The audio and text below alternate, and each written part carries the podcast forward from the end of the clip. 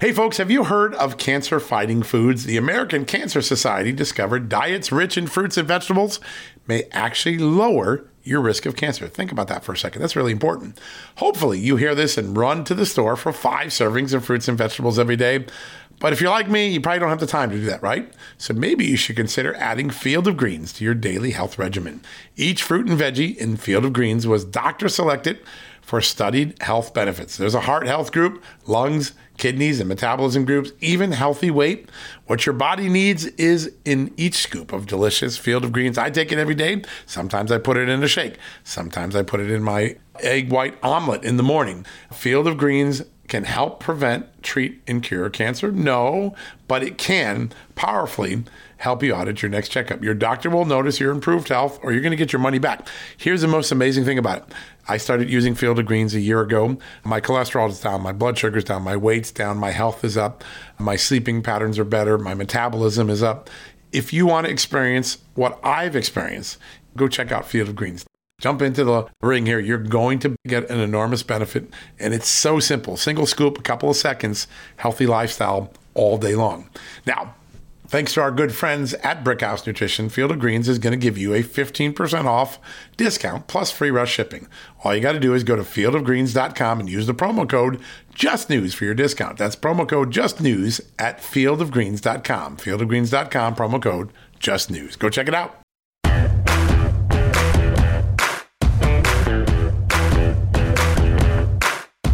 America, and happy Friday. What a great lineup we have for you today. You're going to hear from one of the very first big tech whistleblowers to blow the whistle on censorship, on suppression of free speech. This long predates the Twitter files that Elon Musk has been releasing and shocking us all with. Cassandra Spencer, she was a contractor for Facebook and she came out in 2018 through Project Veritas, James O'Keefe's group, and began to reveal what was going on in the suppression of content in the Facebook realm. And it was the first hint that a thumb was on the scale, that conservatives were being targeted. And from that, we have now learned so many different ways, including that the United States government, in the form of the FBI, the intelligence community, even in the form of Adam Schiff, were making requests and succeeding at censoring people a pretty remarkable set of revelations. But it all began, the first real whistleblower, the first real inkling of a systemic effort to censor content in America. It came from Cassandra Spencer. She later wrote a book about this. It's a very powerful book, Impact, colon, how I went behind enemy lines in our struggle against the far left. Cassandra Spencer is going to join us at the top of the show to talk about what she knows. And her warning is very cogent. Her warning is there are far more people in far more instances, far more entities involved in censorship. And it goes way earlier than 2020, which is where the Twitter files sort of focus our attention on the 2020 election. She says it really began in the immediate aftermath of the 2016 election. And so we're going to learn a lot from Cassandra Spencer today. You're going to enjoy that conversation. Straight up, honest answers from uh, a whistleblower whose book, by the way, has gotten a lot of attention. And then in the second half of the show, we're going to bring in a former member of Congress, former chairman of the House Intelligence Committee, former ambassador to the Netherlands during the Trump years, Congressman Pete Hoekstra is going to join us for the second half of the show. We're going to talk about that censorship again because we now know it wasn't just the FBI, it was other intelligence agencies as well involved in the censorship, suppression of content, debates and activities of Twitter and big tech. We also have a lot to talk about. He'll give us his insights as someone who was in Congress for many, many years, what's going on with the leadership election involving Kevin McCarthy. Today, as we reported on the TV show last night, significant progress has been made and there is a deal on the cusp. Today, 13 of the holdouts have flipped their vote to McCarthy. They've got the concessions they want on spending. And so that is moving towards a resolution. It could happen today, tomorrow, Monday, but it's moving towards a resolution. It looks like Kevin McCarthy may, may be the speaker now. It's certainly, his chances have significantly improved with what we've seen. So that's our show today. It's a really good lineup. I really want you to pay attention to what Ambassador Hoekstra and I are going to talk about because there is some really important revelations that haven't fully been absorbed by many in the public because we're so busy, right? It happened over the holidays, which is always a bad time for news. But the United States Intelligence Committee, including the Director of National Intelligence's office, was having conversations with big tech aimed at trying to get certain content off the platforms. Some of it posted by Americans. That is a really stunning revelation. As the former chairman of the House Intelligence Committee, he's going to have some pretty powerful things to say. So we'll have that as part of today's show. You're going to really enjoy that. And of course, Cassandra Spencer on the other side, she's inside one of the big tech companies, seeing how the sausage was being produced, the the censorship machinery, how it actually works. So we're going to take you on both sides of that extraordinary debate today. If you want to stay in touch with what's been going on the Hill, well, Nick Ballasy, who you heard all week, he'll be out there reporting. Check out justthenews.com. We'll have you covered all day long. All right. We'll be back in a few seconds with Cassandra Spencer, the whistleblower, the first person that come out of the big tech community and tell us there is suppression of speech going on. She's going to tell us what she learned at Facebook and about the other major big tech companies right after we get back from this. Hey folks, have you heard of cancer fighting foods? The American Cancer Society discovered diets rich in fruits and vegetables may actually lower your risk of cancer. Think about that for a second. That's really important. Hopefully, you hear this and run to the store for five servings of fruits and vegetables every day. But if you're like me, you probably don't have the time to do that, right? So maybe you should consider adding Field of Greens to your daily health regimen. Each fruit and veggie in Field of Greens was doctor selected for studied health benefits. There's a heart health group, lungs, kidneys, and metabolism groups, even healthy weight. What your body needs is in each scoop of delicious field of greens. I take it every day. Sometimes I put it in a shake. Sometimes I put it in my egg white omelet in the morning. Field of greens can help prevent, treat, and cure cancer? No, but it can powerfully help you out at your next checkup. Your doctor will notice your improved health or you're going to get your money back. Here's the most amazing thing about it. I started using Field of Greens a year ago. My cholesterol is down, my blood sugar's down, my weight's down, my health is up, my sleeping patterns are better, my metabolism is up. If you want to experience what I've experienced, go check out Field of Greens. Jump into the ring here. You're going to get an enormous benefit. And it's so simple single scoop, a couple of seconds, healthy lifestyle all day long.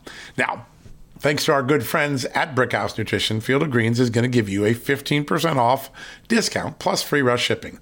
All you got to do is go to fieldofgreens.com and use the promo code JUSTNEWS for your discount. That's promo code JUSTNEWS at fieldofgreens.com. Fieldofgreens.com, promo code JUSTNEWS. Go check it out.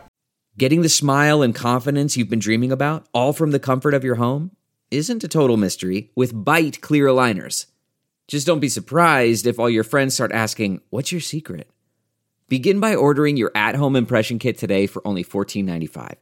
Byte Clear aligners are doctor directed and delivered to your door. Treatment costs thousands less than braces, plus, they offer flexible financing, accept eligible insurance, and you can pay with your HSA FSA. Get 80% off your impression kit when you use code WONDERY at Byte.com. That's B Y T E.com. Start your confidence journey today with Byte. All right, folks, welcome back for the commercial break. We've been talking a lot over the last year about censorship. We've done a lot of work on Homeland Security, the FBI, the Twitter files.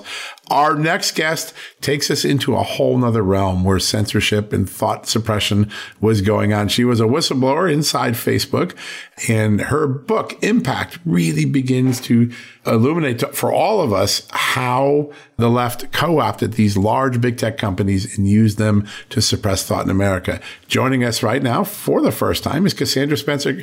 Cassandra, great to have you on the show. Happy to be here. Your book is fantastic. The story that you tell is amazing. And I think now, in light of the Twitter files, I think people are beginning to see what you were laying out months ago, which is big tech was really a much larger enterprise working together. There are four or five different companies that are probably all intersecting with the same goal. But before we get to that big picture thought, tell us a little bit about yourself. You worked in the army, you ended up working with James O'Keefe undercover for a while. Help us understand how you got to that moment. Yeah, I always tell people I think I sort of Forrest to my way through life. um, you know, I went to college, um, went to started off at a very liberal university, New York University, and um, during the height of the Iraq War, and I decided that I wanted to join the military during that time, which was a very odd choice for somebody in that position during that period of time. Um, and I did it because, you know, I saw so many students, very privileged people, arguing about war and, you know, who should be sent to war and potentially sent to die, and yet none of these people would ever set foot um, in any of these places. And so I decided that I was going to join the Army because I didn't think it was right to argue about whether to send people to war or not without being willing to set foot in it yourself. Um, of course, by the time I commissioned, it was 2010, so a lot of things had died down. um, but uh, I ended up working, um, being the public affairs officer for a unit that oversaw intelligence for the Army for Asia and the Pacific Rim.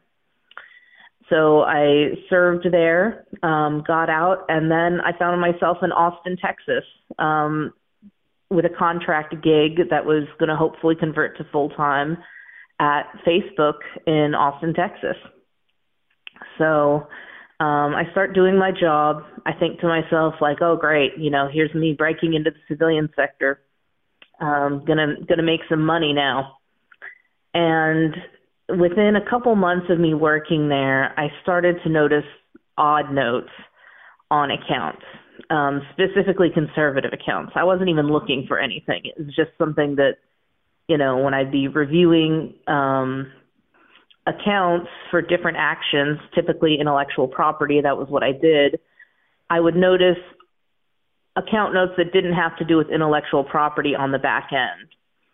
Um, so from there, I ended up deciding to give this information to James O'Keefe over at Project Veritas, and I actually became the start of their insider program. Um, so I was the first. Uh, this is back in 2017, 2018. But a lot of things that we're seeing and uh, seeing the results of now, these were things that started, you know, pretty soon after the election of Donald Trump. Um, I, I think that was really the catalyst that escalated both the tech companies internally and now what we've seen with the Twitter files, the federal government's hand in really strong arming the tech companies to come to the conclusions that they wanted them to find, even if the evidence didn't support that. Yeah, it's extraordinary. A lot of people think, well, maybe it was a two year saga. It starts in 1920, 21. This actually goes back to right after Trump wins and the left is mortified of what a Trump administration might mean for their agenda after the Obama years. I want to ask you, you get into this contract position, you start to see these notes on the accounts of prominent conservatives. Give us the sentiments that these notes expressed and the sort of type of conservative account they were targeting. Right. And so um, whenever I would get a ticket um, of something to potentially action on an account, you know, you go and you look at the whole account. And on the back end, you can see the notes of any actions that have ever been taken on that account. Like if I were to issue a copyright strike against your account, it would say, you know, copyright strike issued, my name, and it would say like user notified, right? Um, but what I started noticing is I started noticing counts that said um, IA deboost live distribution. And it only appeared on conservative accounts. The first time I saw the note, I was like, oh, that's a weird note. I've never seen that one before. Um, and it even had the engineer's name on it who had written this code. And so what I found out after, you know, looking through hundreds, if not thousands of accounts, um, just via the tickets that would come through on a daily basis, is that these notes were only being applied to conservative accounts, um, particularly independent media accounts that p- would potentially have any sort of reach. Um, and that's why you would see um, Facebook accounts, even starting back then, who had you know millions of followers. If they went live on their page, um, their followers wouldn't be notified. They'd maybe have 200 people watching their live stream, which doesn't jive with you know a following of over a million people. Do you remember some of the accounts? Do you remember what sort of people were being targeted? And also what is that acronym? You know that notation means basically if they if they do a live stream suppress their live stream right? That's that was sort of the strategy that facebook was instructing its staff to do. Yes. As far as i from every bit of documentation that we've been able to find both while i was inside facebook and things that were corroborated later yes that's exactly what it was doing Um, some of the accounts that I did see this on is I saw this on the Daily Caller's account. Um, I saw this on Steven Crowder's account. Um, and, you know, some of these people are paying to advertise on the platform. And so these actions, one of the biggest issues is that these actions would be taken against accounts without the user's knowledge, which to me just struck me as profoundly wrong, especially for people who were paying money, good money, to advertise on the platform. Mm.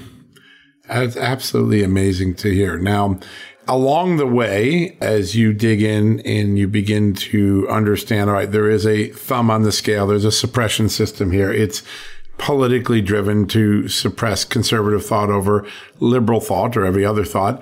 Do you get a notion that maybe what was going on at Facebook wasn't isolated to Facebook? Did you get some hints that maybe Twitter, Facebook, Google, and the others that they either were working together or they had similar sort of modus operandis to create suppressed thought? You know, as I, I I did more than one contracting gig at a tech company and as I kind of worked my way through the industry, I noticed that it was a very pervasive thought. Um, but when I really had those suspicions confirmed, is eventually I became an undercover journalist at Project Veritas, where I investigated a lot of these, you know, um, big tech issues. And I had a chance one time to sit down with Jen Janai, who was a Google executive who was uh, previously in charge of trust and safety and she talked about how um, these tech companies would get together and talk about how they were trying to prevent the next quote unquote Trump situation. Um, this is back in 2019 when we had this conversation, and it had a lot to do with how Google was manipulating the search results, which you can still see the effects of today. For instance, if you type in, if you open up like a incognito window, so fresh Google and you type in Hunter Biden, it does not complete to Hunter Biden laptop, even though that's probably the thing people are searching for most. I think it like the first result is like Hunter Biden paintings. No one cares about Hunter Biden's paintings. so um, it's a lot of subtle and some not so subtle manipulation, like we've seen with the Twitter files, where the federal government was demanding um, that tech companies ban accounts. Some of them and that's where you're talking about just banning everyday people, not even prominent people, just your everyday citizen.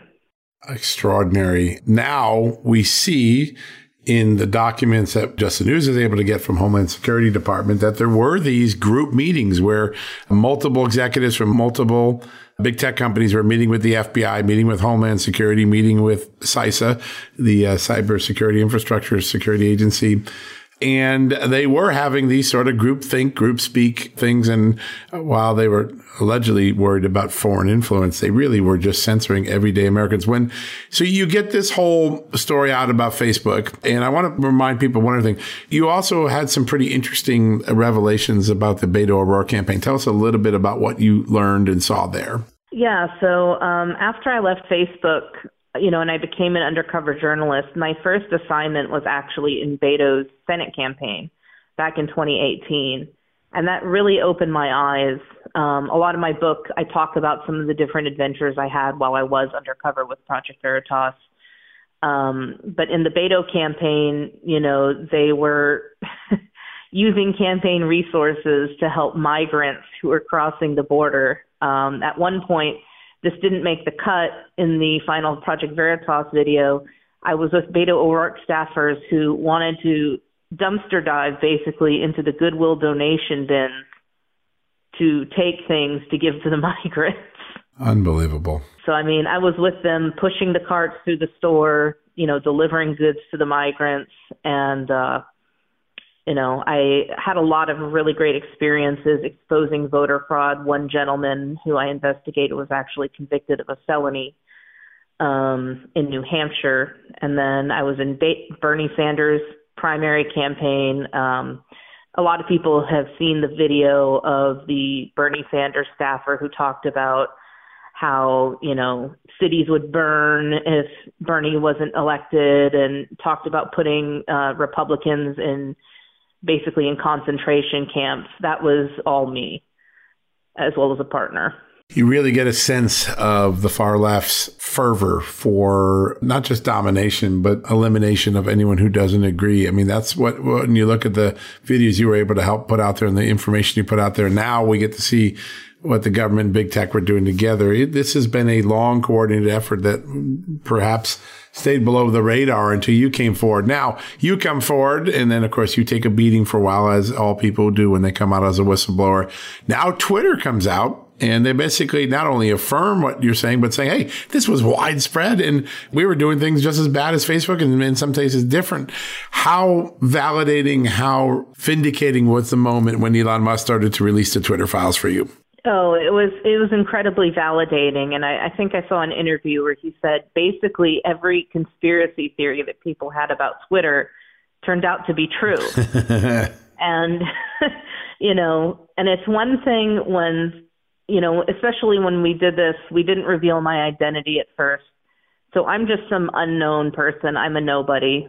Um, you know, I'm not prominent. I'm not a public figure. I'm certainly not a billionaire like Elon Musk. Right. And so it was very easy for Facebook to dismiss the things that I had disclosed um, in 2018. They just basically wanted to ignore me and hope that I went away. But I think now that we're seeing um, with the Twitter files, and I think if our elected officials really put pressure on Google and Facebook to open up and be more transparent about their involvement, you know, with the FBI, CIA, um, all these uh, governmental agencies, I think we'll see a lot more um, because Twitter's user base is nothing compared to the size of Facebook. Yeah. Yeah, no, Facebook is so much larger. And of course, Google touches everything. And so every person is in some way connected to Google through, through the, the way the internet was built on its search engine and its other capabilities. The big question now is, as Elon Musk said, these weren't conspiracy theories. There was a big tech government liberal consortium working together that suppressed thought that they didn't like. And, and of course, that's anathema to what our founding fathers started. There's a reason the First Amendment's the First Amendment. It's because they believe that free speech was the first key right for a free people. What is the panacea. I'm sure you've given a lot of thought about this, Cassandra. What you saw is so jarring, and now it's going to become widely accepted that this was going on. Uh, you even start to see some mainstream media starting to grudgingly acknowledge, well, this maybe isn't American. What are the solutions? How do we make the sort of change that these institutions, the government agencies, don't continue to engage in the sort of suppression that we now have documented? I think that first we need to see exactly who is making these calls um, to build these relationships and who is issuing the orders for the FBI to put pressure on these tech companies. So I think really we're still in the infancy stages of it. We need to expose and so that we know all the information and that the public has it all. And from there, we can um, come up with public policy prescriptions for some of the things we've seen. But I think really the Twitter files were just scratching the surface. We need the Facebook files and we need the Google files. Yeah, absolutely. And I suspect there are other platforms. I mean, I've, I've heard people raise concerns about LinkedIn and its suppression policies. And so I think you're right. Daylight is the first antiseptic, right? We got to get more and more out there. Do you think from the people you worked with that there are other people like you willing to come forward now, willing to help us understand just how bad the situation was? Oh, absolutely. You know, um, after I went to Project Veritas, they've had many other insiders, many of whom um, I still keep in touch with today. And all it takes is somebody who's in the right position, who is ready to do the right thing. And a lot of what my book is about is really just encouraging people. I'm not somebody, you know, I was a single mom in college. I wasn't anything extraordinary. And, you know, I was able to, I, because I was in the right place in the right time and I had the guts to do the right thing. Um, anybody can do that if they find themselves in that position. I think there's a call for courage. I think what you, you showed is that being courageous can make a difference too, because I think you're the first major crack in the ice. When your work starts coming out through Project Veritas, that was the first time that there was a crack in the ice. Uh, before that, there was a big giant iceberg protecting us from seeing anything going on in big tech. And so, you know, we'd sit there and say, well, it can't be possible. I have a million followers and I get no traffic from, from Facebook or Twitter there were suspicions, but you cracked the ice. And then, of course, Elon Musk has created a large gap in that iceberg now. It is remarkable. You went through a lot of personal punishment after this, though, right? There's a period of time. Tell us a little bit about what happens to you personally, the cost of being a whistleblower. So, um, in addition to, and I've told this story before and it's in the book, um, after being held basically in an interrogation room for two hours by Facebook security, um, I lost my job uh, I had to go on food stamps for six weeks until I found another job because, you know, I am an adult. I'm going to find another job. But um, that sudden loss like that, um, as well as it even bled into a family court battle, um, which is another, you know, huge issue in our country, separate issue, but the it bled into my family court battle, and uh, as a result, um, I've had very little contact with my daughter for nearly five years. Wow. When you step out and you look at what you exposed, what momentum it gave towards understanding the threat to free speech, would you do this again, even though you've paid a, such a significant price for it? Yes. Um, I do believe, and it's something that James used to tell me um, as I was kind of going through some of these struggles. He would often um, send me the Martin Luther King Jr. quote The arc of the moral universe is long, but it bends towards justice. And I do sincerely believe that. Um, I think that it's not an easy path to take. It's not going to be smooth. It's certainly not glamorous. But I do think that it is worth it in the end. Yeah, it certainly has been worth it to the country because we have been, because of the crack in the ice that you started and now what Elon Musk has really opened into a more significant window. We're beginning to see something that I think most of us, when we grew up, didn't think we'd ever imagine in our lifetime that government and monopolistic big tech could be working together to just target people they didn't like and to suppress their stories and their thoughts and their opinions and for the rest of the country, that is a public service that we will always be indebted to you for. It's such an amazing moment to realize that in the freest country in the world, that one of our greatest freedoms could be so easily dismissed and taken and hidden behind a window. We couldn't see it, right? The window shades were down and we couldn't see it until you came forward. And I think that has brought us all to a greater sense of awareness. When you think now, Cassandra, what's the next battle beyond just getting more visibility and shaming those who are involved in this and getting the accountability there? There is a intellectual mindset change that's occurred in America. For most of my generation, I'm Gen X, and uh, you know, freedom of speech was just absolute. You never assumed, and the answer was if you didn't like someone's free speech, the answer wasn't censoring it. It was use your free speech to counter it there is an entire generation of Americans who've been embedded in these big tech companies that either in their college or K through 12 learning were told that free speech it doesn't have to be totally free, that it can be selective. How do we begin to change the mindset of a generation that may have been told that free speech really isn't as important as our founding fathers intended it to be? You know, um, they say that all politics is local. I think it starts even smaller than that. I think it starts with having conversations with your kids.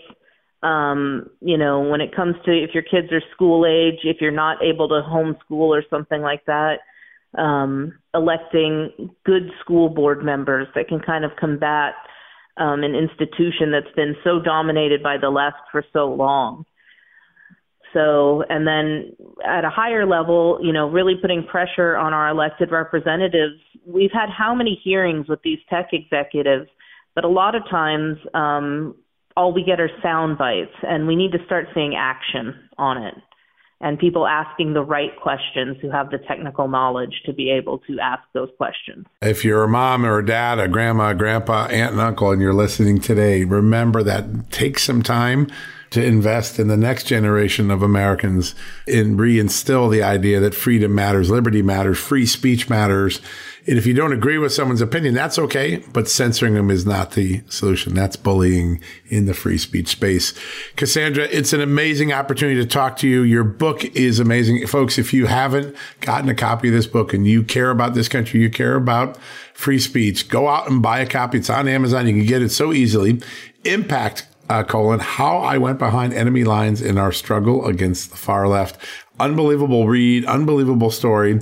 And uh, on behalf of a grateful nation, Cassandra, because you really did help us begin to understand just how bad this was. We want to thank you for coming forward and being a whistleblower, having the courage to do that. Now it's our job to follow this through and make sure we get all the rest of the truth out. And that's where we pick up the ball from you. Thank you so much today.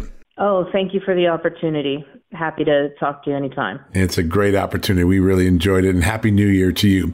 All right, folks, don't go anywhere. When we come back, former ambassador, former congressman, former chairman of the House Intelligence Committee, Pete Hoekstra, going to join us. So you're not going to want to miss that. We'll be right back with his conversation right after these messages. Hey folks, if you're a homeowner and you're like me, you want to protect your home, right? But when's the last time you checked on the title to your home? If you never have, listen to this. A new report on homeowners shows we all now have $16 trillion in equity. That's an all time high in America. That's why you need protection from a scam the FBI calls house stealing.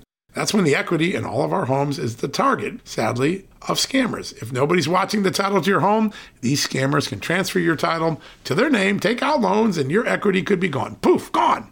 You have to protect your equity from this despicable crime right now with triple lock protection from my good friends at HomeTitleLock.com. The first step is to check on your home's title to see if it's still in your name. Sign up with your address at HomeTitleLock.com and be sure to use the promo code JUSTNEWS.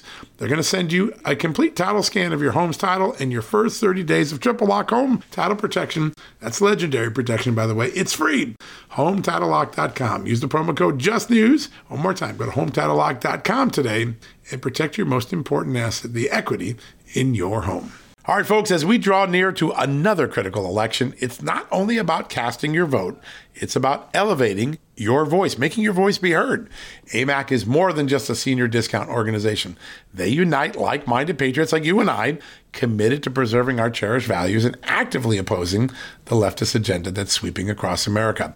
Just look at their recent victories. AMAC members helped to push forward an investigation into practices that inflate drug prices. They successfully defeated ranked choice voting in order to protect traditional voting methods, and they've also helped block a federal takeover of elections. As AMAC's membership grows, Washington is listening. Every new member strengthens this movement. If you love America, visit amac, amac.us slash justnews to become a four-year member for just $30. That's a great discount. AMAC is not only better for America, it's better for you. Membership gives you access to the AMAC magazine, free Social Security and Medicare guidance, money saving discounts, trusted news, sweepstakes, and so much more. It's a community, not a service. Take advantage of our election year sale, four years for just $30 at AMAC. By joining over 2 million Americans, they can't ignore your voice in Washington anymore. Join now at amac, amac.us slash just news. That's amac.us forward slash just news. All right, folks, welcome back from the commercial break. Our next guest doesn't need much of an introduction. He is a former congressman, former chairman of the House Intelligence Committee, and the former ambassador to the Netherlands under President Trump, and one of the smartest security and political minds I've ever met in my time in Washington. He is Pete Hoekstra. Uh, Mr. Ambassador, good to have you on the show, sir. Always good to be with you. Thank you, John. I love it when you come on because we get we can go anywhere and have a great conversation. You've you've been in so many important roles over the years. I want to start with uh, your old colleagues in the House. Uh, people are watching this extraordinary debate play out on the House floor. A little bit of movement today where some of the holdouts are now falling in line with the deal on McCarthy. But your thought of what you've seen, what's the real underlying cause of it, and how this might ultimately end up? Well, ultimately, uh, Kevin McCarthy, I believe, will end up being the Speaker of the House. Uh, the underlying cause is, you know, Kevin McCarthy and the this rump group of 20 members. They knew 60 days ago. They knew right the day after the election that Kevin McCarthy didn't have 218 votes. Uh, they should have gotten to work on this the day after the election. Uh, they knew that Kevin McCarthy was going to be the leader of the party, but he didn't have 218 votes, and they should have put in the time, the effort, and the energy to make sure that on January 3, that Republicans came to the House floor united, uh, and that they would have given to Kevin McCarthy 218 votes uh, on that first vote. Uh, didn't happen. They're going to go 12, 13, 14 votes, and Kevin McCarthy will be elected. Uh, but they put the party through a lot of agony, negotiations, you know, and those types of things uh, that could have been done the last two months and should have been done. Lesson learned get the work done, get the negotiations done, get the coalition to get to 218 well before you go to the floor for a vote. Yeah, no, that is exactly the right recipe that they missed. And both sides knew. I mean, McCarthy knew he didn't have the votes. The other side knew they weren't going to give him the votes without negotiation. They both sort of dropped the, the ball in terms of uh, resolving this out of the eye of the public, who probably is at this point exhausted by it. I want to ask about one of the things because you know everybody has a slightly different reason among the twenty for why they've been in this gridlock, but the most consistent one and the ones who I think have been the most willing to negotiate are people who are worried about the fiscal conservative brand of the Republican Party. Because after 20 years of just nonstop spending, whether Republicans were in control or not, the same result has happened. And we've taken the, the deficit from 6.7 trillion in 2003 to this year. It'll be 32 trillion. How does the Republican Party, the party of Reagan and Goldwater, reclaim the mantle of financial conservatism? It wasn't, it was just a quarter century ago where Newt Gingrich produced a balanced budget. Now we can't even see a balanced budget with a telescope. How do Republicans get back into that role of being the advocates and the executors of financial conservatism? Well, number one, they're going to have to identify it as one of their priorities. Uh, so identify it as a priority and then act like it. Uh, you know, I still remember going to a, a conference meeting with John Kasich. I was on the budget committee, and it was just before the 94 elections. And we were voting on, uh, you know, the budgets, and Republicans get to put forward a budget. And John said, I'm going to put forward a detailed budget that gets us to balance. And the old bulls in the party said, no, no, no, you can't do that. It's going to show cuts and they're going to use that against our, ele- they're going to use it against us in the election.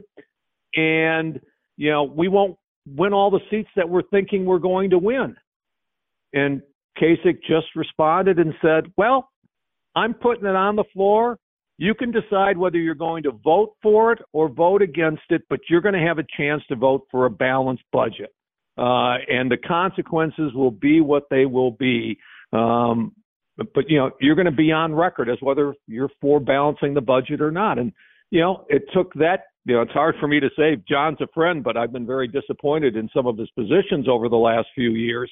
Um, but that was, you know, that was the leadership exercised by John Kasich, Newt Gingrich, uh, and you know, four years later, we balanced the budget. And that's what Kevin McCarthy and the Republicans are going to have to do now identify it as a priority and then act like it. Uh, and take the tough votes and demonstrate to the American people how they're going to get there and why it is important. Win the argument, and then they can win the vote. And when you look at it right now, do you have any doubt that they've lost that sort of high moral ground that the Republican Party had for so long? And it's such an interesting thing. The Republicans in Washington are like so far from fiscal discipline, but some of these Republicans in the states, the, the DeSantis's and the Noems, they're actually creating extraordinary movements towards getting rid of income taxes and all. So there's like this bipolar thing. The states are moving towards fiscal conservatism under Republicans and Washington has been screaming away from it. Do you think the Washington Republicans really have lost some of that ground with American voter credibility on these issues? Oh, absolutely. I mean, you know, they voted uh, in a secret ballot in conference to keep earmarks. Like you're not, you want earmarks, but you're not willing to go public uh, and do it. So yeah, you lose credibility with the American people. Uh, you know, Mitch McConnell goes to what Cincinnati this week, uh, the border of Ohio and Kentucky to celebrate with Joe Biden on the transportation infrastructure bill just after he signed or help facilitate the passage of a 1.7 trillion dollar bill on top of you know build back better and all of these other kinds of things. Yeah republicans they they don't have any credibility. Nobody in washington has credibility on spending right now. Uh you know i couldn't uh you know, Chip Roy has been making a phenomenal argument the last few days about getting back to fiscal sanity, uh, but he's one of the few yeah, it's really remarkable what has happened, and it's going to be an interesting year. The debt ceiling is going to be the next big battle. We'll get through this speakership race, but when that debt ceiling comes due in April, May, whenever it's going to hit, that's going to be the first real test of not only this new alliance of whatever forms behind McCarthy or the new speaker, but also are Republicans this time going to hold the line on spending and, and start to act like fiscal conservatives? How important is that debate, and what do you expect happens in that moment? There's going to be, uh, you know, the Republicans are going to have a couple of chances where they've got the leverage, and you know, it's the debt ceiling vote is one. Uh, the next one will be an omnibus or a spending bills for 2024. Those are the things, and if the Republicans cave on either one of those votes, uh, you know, they're in trouble. And by caving, I mean, you know, they're going to have to ex- exact a hard price out of the Senate and out of the Biden administration that really demonstrates to the American people that they're serious about getting spending under control. Uh, and again, they've got to win the argument. Why is spending getting it under control? We cannot sustain a 30 trillion dollar debt that is bigger than the American economy and that's driving in inflation. So they've got to tell the American people why this is important for them to get federal spending under control starts with owning the narrative. You can own the action after you own the narrative, and the Republicans haven't done a good job on that for some time. I remember in an earlier time frame, Republicans really could describe why getting spending down, why a balanced budget was a good thing. And it seems like owning that narrative again is going to be important. I want to pivot just quickly to one more political question. In your home state, there was a big announcement. Debbie Stabenow is not going to run for reelection in 2024. That makes, I assume, the Michigan Senate seat a little bit more competitive, open seat. In addition, you've got some other tough seats for Democrats to defend, like West Virginia, where Joe Manchin's a little bit in a pickle, and Jon Tester in Montana. The map looks a little bit better for Republicans in the Senate in 2024, but what's the key for them to take advantage of that? Well, we've got to put up a good candidate. We've got to have a solid organization in Michigan. Debbie Stabenow was a phenomenal candidate. Uh, I didn't dis- I didn't agree with her much in terms of what she was doing uh, in the Senate, but you know she she took care of business back home, and so you know I ran against her. She beat me solidly, uh, but uh, this is now a winnable seat uh, for Republicans if we organize. You put that together with Montana, you put that together uh, with West Virginia, Arizona. All of a sudden, you know, 2024 should be the year where we take the Senate uh, and if we've got a solid candidate uh, at the top of the ticket, uh, you know, we're in a good position to have the House, the Senate, uh, and the White House. Uh, and so, but you know, we're going to have to put in the right candidates, and we're going to have to work our tail off, and we're going to have to perform in 23 and 24 to earn the trust of the American people. That if we're given the reins of Washington, we will do the right thing. Yeah, that's the key. Seeing is believing for voters. I got to see that uh, there's something actually changed in Washington with what happened in the 2022 election. It's going to be interesting to see.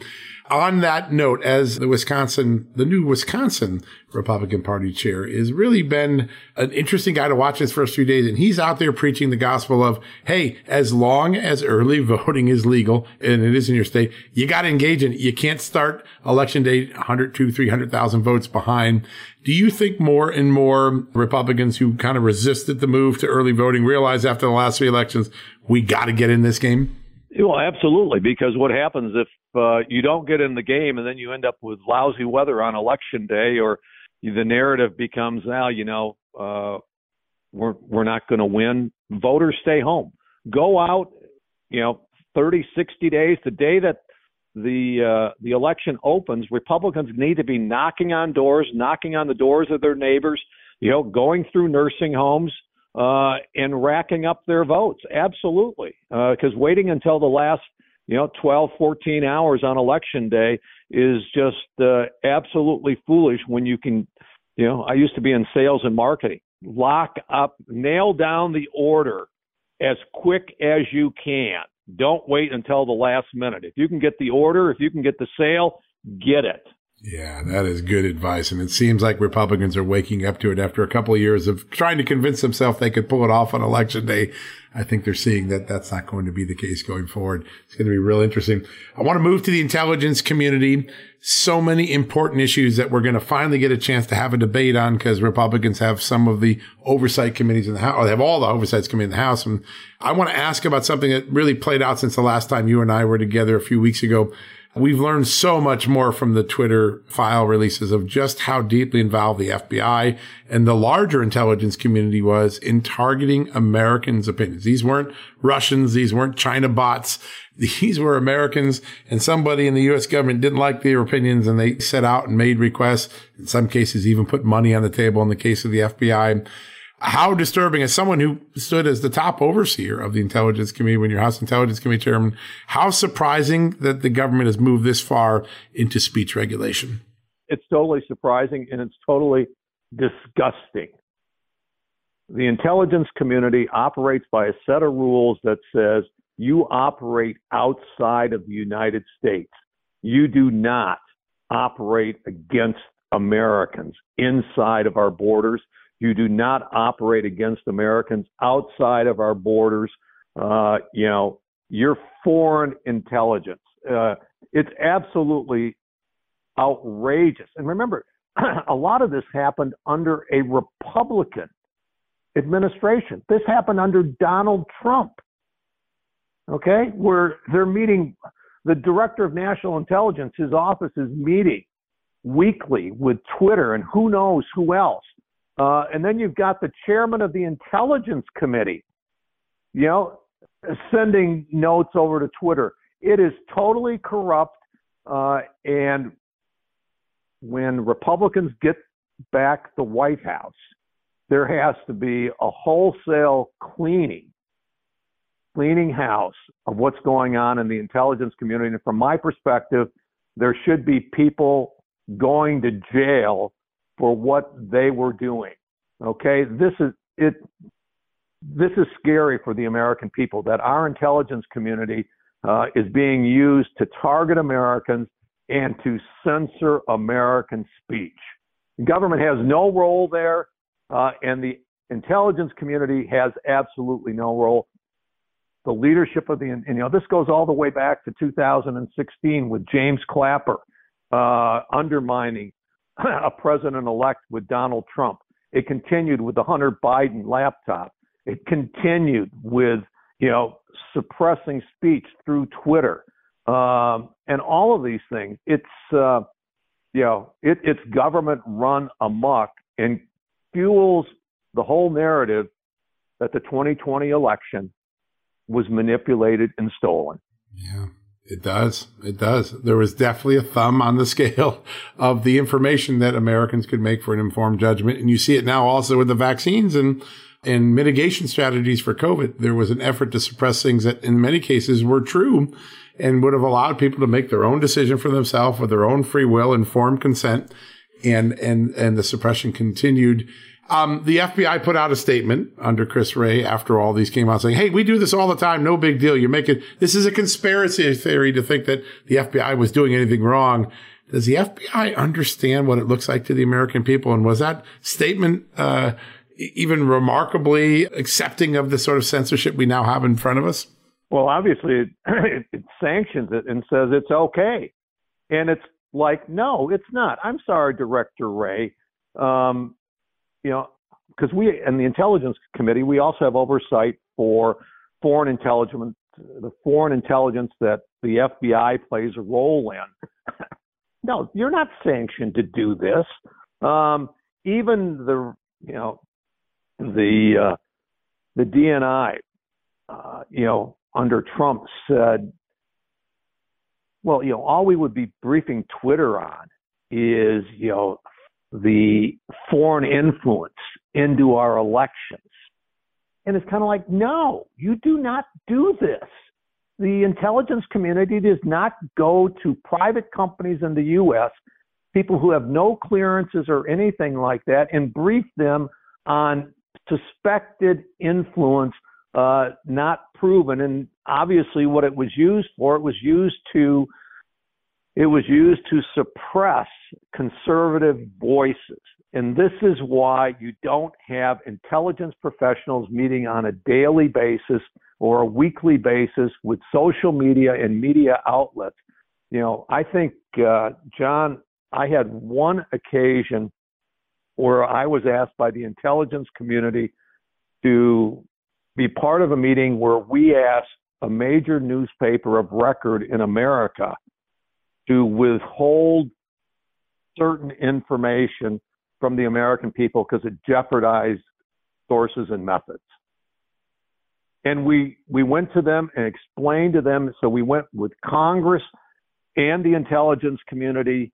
You know, the uh, we went and we met with them and explained the seriousness. They understood, uh, and they would. I think they held back the information for two months until we could get ready and we could adapt for it but it was it was not a weekly thing where we're meeting with newspapers and saying, "Oh, you got it. You can't print this, or you can't print that, or you know, here's the reservations that go away with it." I think it's probably the most scary and one of the most damning things that have come out of uh, you know, when you take a look at what's happened and the stuff that's being coming that's coming out and that needs to be investigated by this new Republican majority, the role of the intelligence community is perhaps the scariest.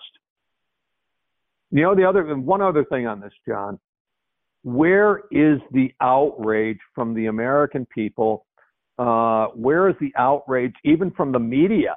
That you know, hey, hey guys, we were being played for suckers by the intelligence community and the FBI, and you know, and where's the clamor for free speech? It's gone. It is remarkable. And all the institutions that rely on free speech, like universities, the news media, remarkably, social media companies, they their business relies on free speech.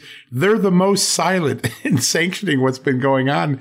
I had Senator Bob Torricelli, retired senator from New Jersey, if I remember him, and he said, "I never thought I'd live in a lifetime where the people whose business and and livelihoods depended on free speech would literally yawn at uh, at the effort to suppress it among a certain part of society. He he literally was in disbelief of the moment we're living in, and it just seems so incredible. I want to stay on the intelligence community for a second because I think the other big story that we were all kept from was the overwhelming evidence that our intelligence community seems to have had early on that the eminence of COVID-19, the virus came from a lab accident in China, in Wuhan. And we're getting more and more visibility into it now. And it seems as though even Democrats are acknowledging it. But uh, the idea that for two years that can be kept a secret and we can be lied to from people who knew what real, the real intelligence is, that seems to be a real concern for Congress and for everyday Americans.